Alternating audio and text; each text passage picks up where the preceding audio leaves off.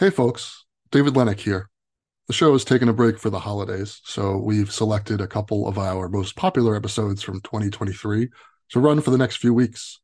Don't worry though, we'll be back with new content in the new year. In the meantime, have a happy holiday and enjoy these classic episodes of Celebrity Estates, Wills of the Rich and Famous. Welcome to the Celebrity Estates Wills of the Rich and Famous podcast. In this podcast, we break down high-profile celebrity estate planning cases for advisors and their clients. Most celebrity estate catastrophes are based on the same issues that everyday people face, just with the volume turned up. Our goal is to identify and extract the individual estate planning issues that lie at the heart of each story. We then discuss what advisors should expect and how to avoid common pitfalls. Hosted by WealthManagement.com Senior Editor David Lenok. Hello, everyone, and welcome to the latest episode of Celebrity Estates, Wills of the Rich and Famous. My name is David Lenok. I'm a Senior Editor at WealthManagement.com and a licensed attorney, and I'll be your host. For anyone new to the podcast, in each installment, myself and a guest take on a different celebrity estate, an attempt to extract some key lessons that planners can apply to their more traditional clients. The idea being that celebrity estate planning catastrophes, although often ridiculous in their details, generally have at their cores very basic issues that can just as easily apply to non-famous or fabulously wealthy clients. We're once again joined today by Kelly Wolfington. Kelly is a senior wealth strategist at SEI Private Wealth Management, and she provides holistic advice in the areas of trust and estate planning, wealth transfer, philanthropy, succession planning, tax planning, and family communication strategies for ultra-high net worth and high net worth individuals and families. Her responsibilities include collaborating with internal and external colleagues and partners to craft and deliver such advice, as well as develop strategies, techniques, tools, and materials related to these advisory areas. She helps facilitate a perpetual process to improve her clients' conditions by working with them to navigate goals, values, and visions for themselves, their families, and their communities. Thanks so much for joining us again, Kelly. Thank you for having me again, David. I look forward to this discussion. The last time we had Kelly on, I was just joking about this with her off mic, but we talked about Vince McMahon of the WWE, and about 2 seconds after that recording wrapped, all of the unsavory sexual allegations levied against him came out. So let's just hope that this episode's subject doesn't suffer the similar fate, and we're not dealing with some sort of Wolfington celebrity estate planning curse going on here. Fingers crossed, David. So that subject is model actress Julia Fox. Now, don't go rushing to Google. Julia Fox is still very much alive and well. However, the Uncut Gems star recently went viral for posting a tour of her apartment for her 1.6 million TikTok followers. However, far from the expected display of over-the-top opulence that we've been conditioned to expect from that sort of thing, Fox lives in a modest two-bedroom apartment that she characterizes as very underwhelming. That's a direct quote. In the video, she says, "I know I'm going to get roasted or whatever, but hopefully someone can watch this and think, okay, maybe I'm not doing so bad." And she goes on to explain that she's uncomfortable with excessive displays of wealth. Now, someone that grew up with shows like MTV Cribs and the whole Bravo and People Magazine milieu in general, I, like many, have been largely conditioned to associate an appropriately showing living situation as basically table stakes amongst the ultra and high net worth. And even amongst the merely wealthy, a great deal of most families' wealth is tied up in their homes. But this trend is changing among the younger generations, with high net worth millennials like Julia Fox increasingly shying away from spending their money on luxury homes. Kelly, what are some of the reasons for this growing trend? And perhaps more importantly, what are the planning connotations for advisors to these clients? Great questions, David. So when I saw Julia Fox's video and then read some of the articles afterwards, I thought it was really interesting because it is something that we are seeing. You know, one of the, what I would say in terms of one of the big reasons is millennials, they have a different value set that they're really, they look for sustainability. They look for how can I not make an environmental impact. So I think sustainability, minimalism, we've heard those about millennials, those terms about millennials for quite some time now.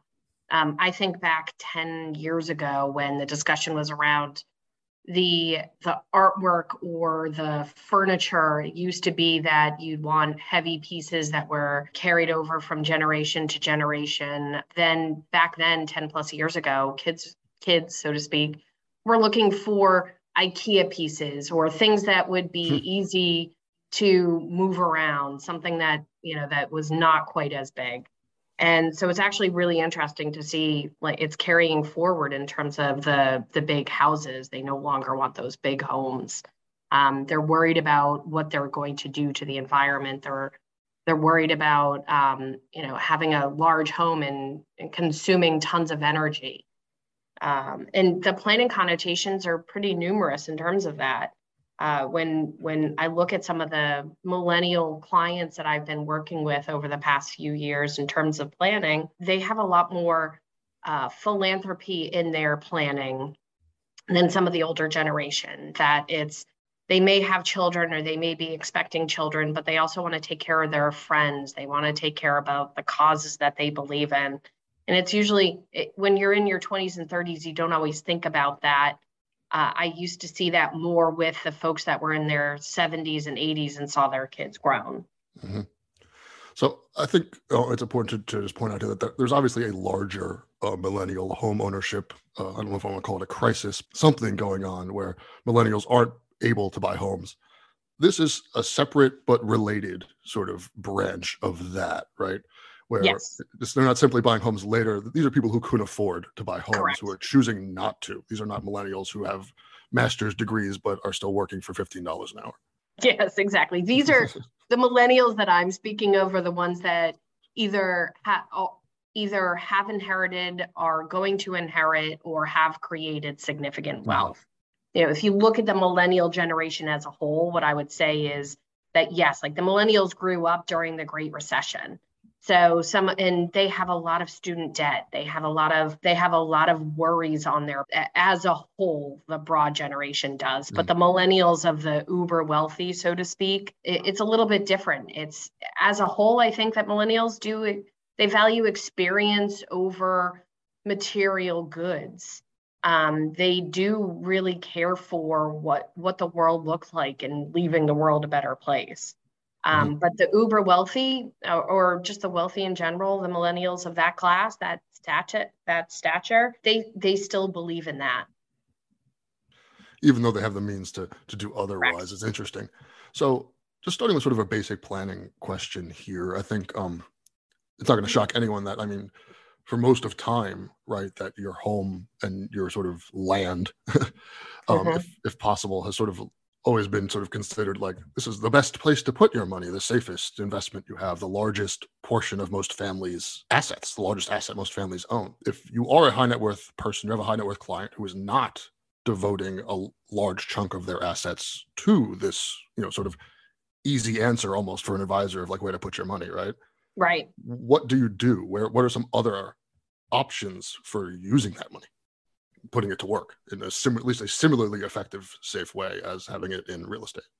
Well, a lot of our clients on the investment side, especially in that generation, they're looking for ESG, more sustainability type investments. So they're looking to match their investments to what their beliefs are. So they want the ESG investments. They want things that, when I first got into this industry 25 years ago, it was, we would screen portfolios for alcohol, tobacco, and firearms. And now every single class has some kind of version of a sustainability or an environment investment process. And so it's actually really interesting to see that, because they're again, this goes back to, they're putting their money where their values are. Their purchases are being made based on their values and not based on, kind of what their wants are. Yeah, and I think ESG is obviously just like the buzzword, right? It's basically, yes, amongst advisors, but it's one of those buzzwords where it can kind of mean anything in a weird way. I've noticed where you'll find ESG lists where, like, I think most people, like, when people think of like the woke mob and that sort of stuff, they're really thinking of like the E and the S. Yeah. But a lot of terms in terms of successful investments and things that are going to, sort of actually do well for you, it's the G that is sort of the capital letter involved in there. And ESG can sort of in many ways be molded to what your client wants it to mean. I've seen ESG lists of the best oil companies. Yes. Which is like almost made my head explode, right? But it makes sense when you think of it's capital G, small ES. Well, and also, I think if oil companies are a great example, where there are some oil companies that will advocate that they're trying to find more sustainable energy sources. But the governance is a really big piece. We're also in a time where, and the millennials grew up in this time where they're more inclusive, they're more diverse, and they want to forward that progress. And so they are really doing a good job and making, kind of holding all of our feet to the fire when it comes to that. And on the governance side, it is important. I work with a number of clients that really believe that their team needs to have diversity, that want to make sure that there's diversity within SEI, that wants to make sure that, you know, the people that are making decisions on behalf of the company that affects them does reflect the diversity and the inclusion that is necessary for that forward progress. Yeah, and ultimately, we've come a very long way, I guess, since that sort of sin screening that you mentioned earlier, this idea of just like no tobacco companies. I mean, even still, people still do that. That's still completely reasonable, but you know, there's definitely more, like we mentioned with the oil companies, like as long as if you accept that is a necessary evil in this world that's going to exist regardless, then you can pick the lesser of the evils, right? The one that's always trying to do the good and feel okay about that decision, depending on, you know, what your values necessarily are. Yeah, and to your point, in terms of the governance, like what does their board look like? What does their senior leadership look like? Do they have underrepresented minorities on their board, or is it 90% 60-year-old white men? So that's part of the whole governance piece, is making sure that that diversity is part of the company's ethos. Mm-hmm. So I think one of the more negative stereotypes about sort of millennials is that they care for causes, but it's sort of there's sort of a level of dilettantism where they're looking for, they just care about causes as opposed to cause that actually matters to them. They just want to care about something. A, have you experienced that with the clients you work with, or is that just sort of, you know, hogwash? And B, I mean, how do you really get down to, I mean, if you have someone who's just like a cause head, how do you really boil down to like what the one they should really be putting their weight behind is? So to answer the first question, no, I would say that I have not encountered that within my clients and their families. I do think that they really do, they do put their money where their mouth is, and they really do believe, like they're walking the walk. So they truly believe in it. They want to make purchases based on their values and their decisions behind that. And so they aren't just cause heads. There are plenty of those people out there. We all know that. But most of the clients that I work with certainly are not, because, again, I think we mentioned this previously, I work with a lot of first generational wealth creators and their children. You know, they saw their families grow, their families really grew up in that wealth creation. And so some of our families, the first generation, are saying, we work hard and we expect you to work hard so that you can do the fun things like giving back, so that you can make sure that you are giving to the charities or the organizations that mean something to you. And I think that a lot of them are also taking it a step further by saying, I'm going to choose my advisors, I'm going to choose my team based on what means something to me. You know, I don't want to have an organization that does not believe in the DEI, diversity, equity, and inclusion. I want to make sure that my team represents something that looks like me, or something that looks like the world that I want to create. So it's actually been really interesting to kind of see that genesis of clients over the past 2+ decades. It's really interesting that you bring that up, because I think we spend a lot of time on this show. Sorry to interrupt. Nope. Talking about sort of multi-generational wealthy families and sort of how to successfully pass on, you know, capital V values. Mm-hmm. But this is sort of the other side of that coin, right? Where it's, instead of struggling against affluenza and sort of how do we pass on these values to these kids who have never had to work a day in their life? This is the other side where it's like, well, they've seen it. They've seen what it's like to work hard. They know. And so they're close enough to it to not have to have the values passed on. They have them. They've witnessed them. They've earned them themselves. You would hope so. That's for sure. I can't say that's always the case, but you certainly hope that is. But it's what we have seen, or what I have seen in my practice, is really that it's the communication that helps pass those values on. It's telling stories. It's, you know, this is the adversity that perhaps you don't remember that we had to make a decision as a family that was really hard on us at the time. This is why we made it, and this is what has come from it. And that's where you can really pass on those values. Yeah. That's where you're able to make children more comfortable with the wealth.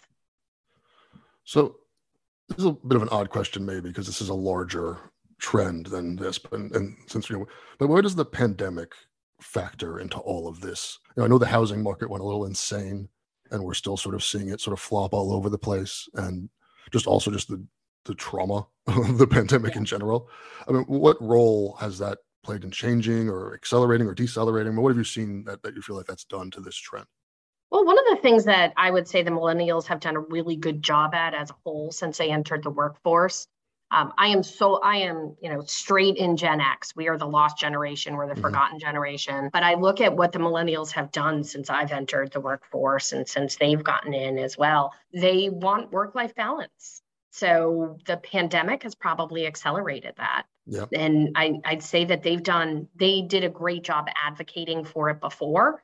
And because of the pandemic and because of their advocating, it's here to stay. The work-life balance is really important for people, and employers are recognizing that. Yeah. It's all about that freedom, right? I mean, yes. Maintaining, caring about things beyond your immediate surroundings.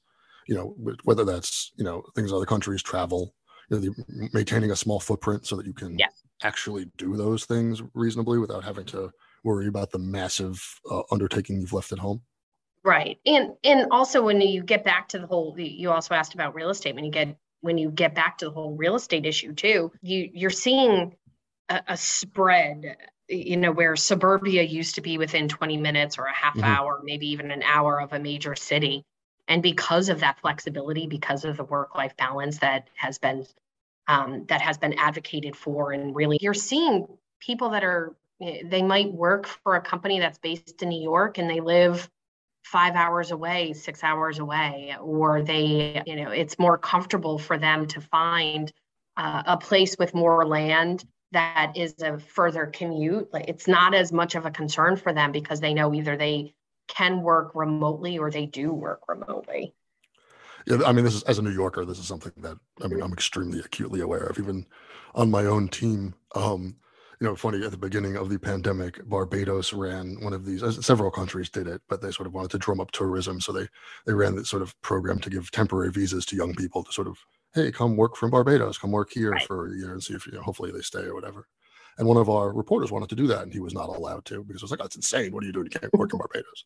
By the end of the pandemic, and in so many scare quotes, we had, one of our editors had moved out to California. We hired someone from Indianapolis.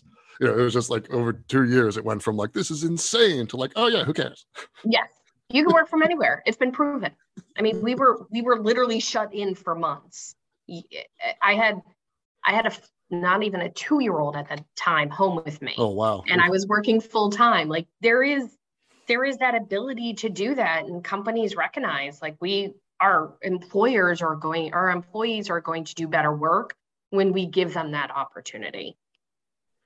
So, in terms of real estate, then, does that make it seem like more of a foolish purchase, I guess, to buy something opulent in the city? Or is it just there's more options as opposed to being one? Yeah, I would say it gives you more options because, you in New York City, perhaps you don't have to be, you still want to be in the city because that's what you thrive on. Mm-hmm. And you want to have that experience of living in a city. And you probably need more space than anything else. Like instead of if you're a solo practitioner, you're single, no children, perhaps you need a 2-bedroom or a 1-bedroom plus a den, because you need just a little bit more space to actually give yourself that separation of work and state, so to speak, or, home and work. I think I saw that a little bit. Certainly I'm outside of the Philadelphia area, and people were moving to not necessarily in new neighborhoods, but they just said, I need a room for me, and I need a room for my spouse or my roommate or my partner. But we also need to have a little bit more space just so that we're not, I don't wake up and I see my computer. So I think it had kind of I think that's why we saw the real estate market really go through the roof, you know, first because people didn't have to commute. So that time frame was no longer in their thought process. And then second, a lot of people needed more space because they did want that separation. Mm-hmm. So one of the interesting things about Julia Fox specifically that she said, a lot of what we've been talking about is sort of generational values and those sorts of things. And it's more sort of, I'd rather do this than that. But she actually said that she's uncomfortable with excessive displays of wealth. That's a much more negative connotation rather than I would rather put this towards causes I care about, yeah. You know, as opposed to I actively don't like this. What role does that play in any of this? And where does that maybe come from, as much as we can speculate about an entire generation of people?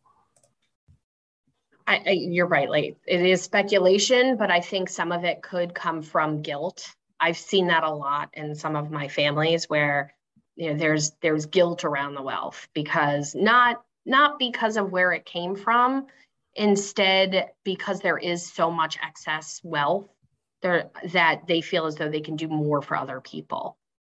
Or, you know, they feel guilty because they have the ability to do a lot more than one of their neighbors or their friends do. And in Julia Fox, she grew up not wealthy. Yeah. So for her, she wants to transcribe her upbringing onto her son. I mean, she made a specific comment around that we don't need to repeat, but you know, it was really interesting because you do hear that a lot from our clients where I don't want to mess up my children. So, you know, we have significant excess wealth that we're never going to spend and our children are never going to spend. So how do we make sure that we don't mess them up, that they are contributing members of society in some way? And it doesn't have to be about helping other people. Certainly, like, that's a great way to educate family members about family wealth. The way that I really look at it too is, you know, you should look at your family as a business. And so you're not going to, if you have a succession plan in place, which most of our families do, their children are going to inherit their wealth. You know, you still have to do all the training. You don't mm-hmm. make the intern the next CEO. Yeah. So how do you do that? And you level set, you educate, you communicate, you tell stories. That's how you pass the values along. You know, Julia Fox still probably flies private, even if she doesn't like she doesn't show you the TikTok of that though. Yeah. Exactly. And that's great. Good for her. I mean, if she doesn't, good for her too. It's a personal choice. And I think, like, in terms of that, she gets to do with her wealth what she wants. She gets to do with her life what she wants. So I embrace her ideology. I embrace, like, her goal of raising her child in a world that's, you know, it does not show the excess wealth that she has. But there are other people that want to enjoy the, you know, the spoils of their labor. So again, good for them. I think it's all about expressing how you feel, and allowing the family members, the friends, to also participate in that discussion. Mm-hmm. And it's the advisor's job to get them to actually do that. Yes. You know, yes, exactly. In a way that's constructive and actually actionable. Yes. Yes. This goes back to even our last conversation around, you know, values in a family. Mm-hmm. That's a great way to actually talk to your children about the decisions that you've made and why you've made them, and to bring up, like, this is my value and this is how I live my value or my set of values. And it is, it's our job to kind of make those conversations easier. It's our job to catalyze those conversations. Here at SEI, we like to say that we embrace a culture of conversation, and that's why. Yeah, absolutely. I mean, honestly, I could probably just rename this podcast "Celebrity Communication," you know, because it seems like every episode, you know, our sort of message is just like, and after all that, 20 minutes of talking, communicate with your client. But it happens that way for a reason. because the only way you can get, you know, down to these deep values and the things that actually, you know, where you can add value to your client, because you know, actually know things about them and what they like and don't like, is by talking to them, is by having an actual human relationship with them. Crazy. Well, there's no, I wholeheartedly agree. Like, there's no doubt about that, because you can't, I even think I'm not on the investment side. I was, you know, a generation ago, but, you know, even on the investment side, you can't really put together an asset allocation without knowing what a client's goals and objectives are. Mm-hmm. You know, it's all good and well to say, like, here, check this box and we'll come up with, you know, what your asset allocation should be based on numbers. That's not really what, that's not good planning. And that's not actually getting into the heart of your relationship with your client. Yeah. Getting into the heart of the relationship with your client is knowing, what are their fears about their children? What are your fears about your grandchildren? What are your fears about, you know, what this wealth looks like? And it is based on conversations. It is based on communication, and it's our job to help through that and make it so it's not as emotional. Yeah, absolutely. And, you know, it's important to point out that that's not a new thing. What you just said, that was never good planning, even when it used to be, you know, the predominant thing before, you know, the march of the machines showed up and made people start thinking about the human aspect of things and forced people to actually do good planning. But it's, you know, just because they're forced to actually engage with it now doesn't mean that was at some point considered good planning. This was always the better way to do it. Yes, wholeheartedly agree. Yeah, right. It was, to your point, like, no, that was never a good idea. It was the easiest way to quantify the discussions that you're having with your clients, and show that you were doing what was in their best interest. And, but no, it is the more that you know your clients, the more that they feel comfortable talking to you about all of those things that we discussed, like that, those fears, the anxiety, the more good work that we can do as advisors. Well, that's about all the time we have. I'd like to thank Kelly Wolfington for once again being an awesome guest and really taking us through some difficult topics, I think, to really quantify. Some of this stuff is hard to wrestle with because it can be so mushy depending on the clients. So thanks so much for coming on, Kelly.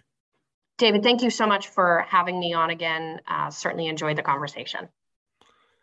And for all our listeners, I'll see you, or I guess you'll hear me, on the next episode of Celebrity Estates, Wills of the Rich and Famous.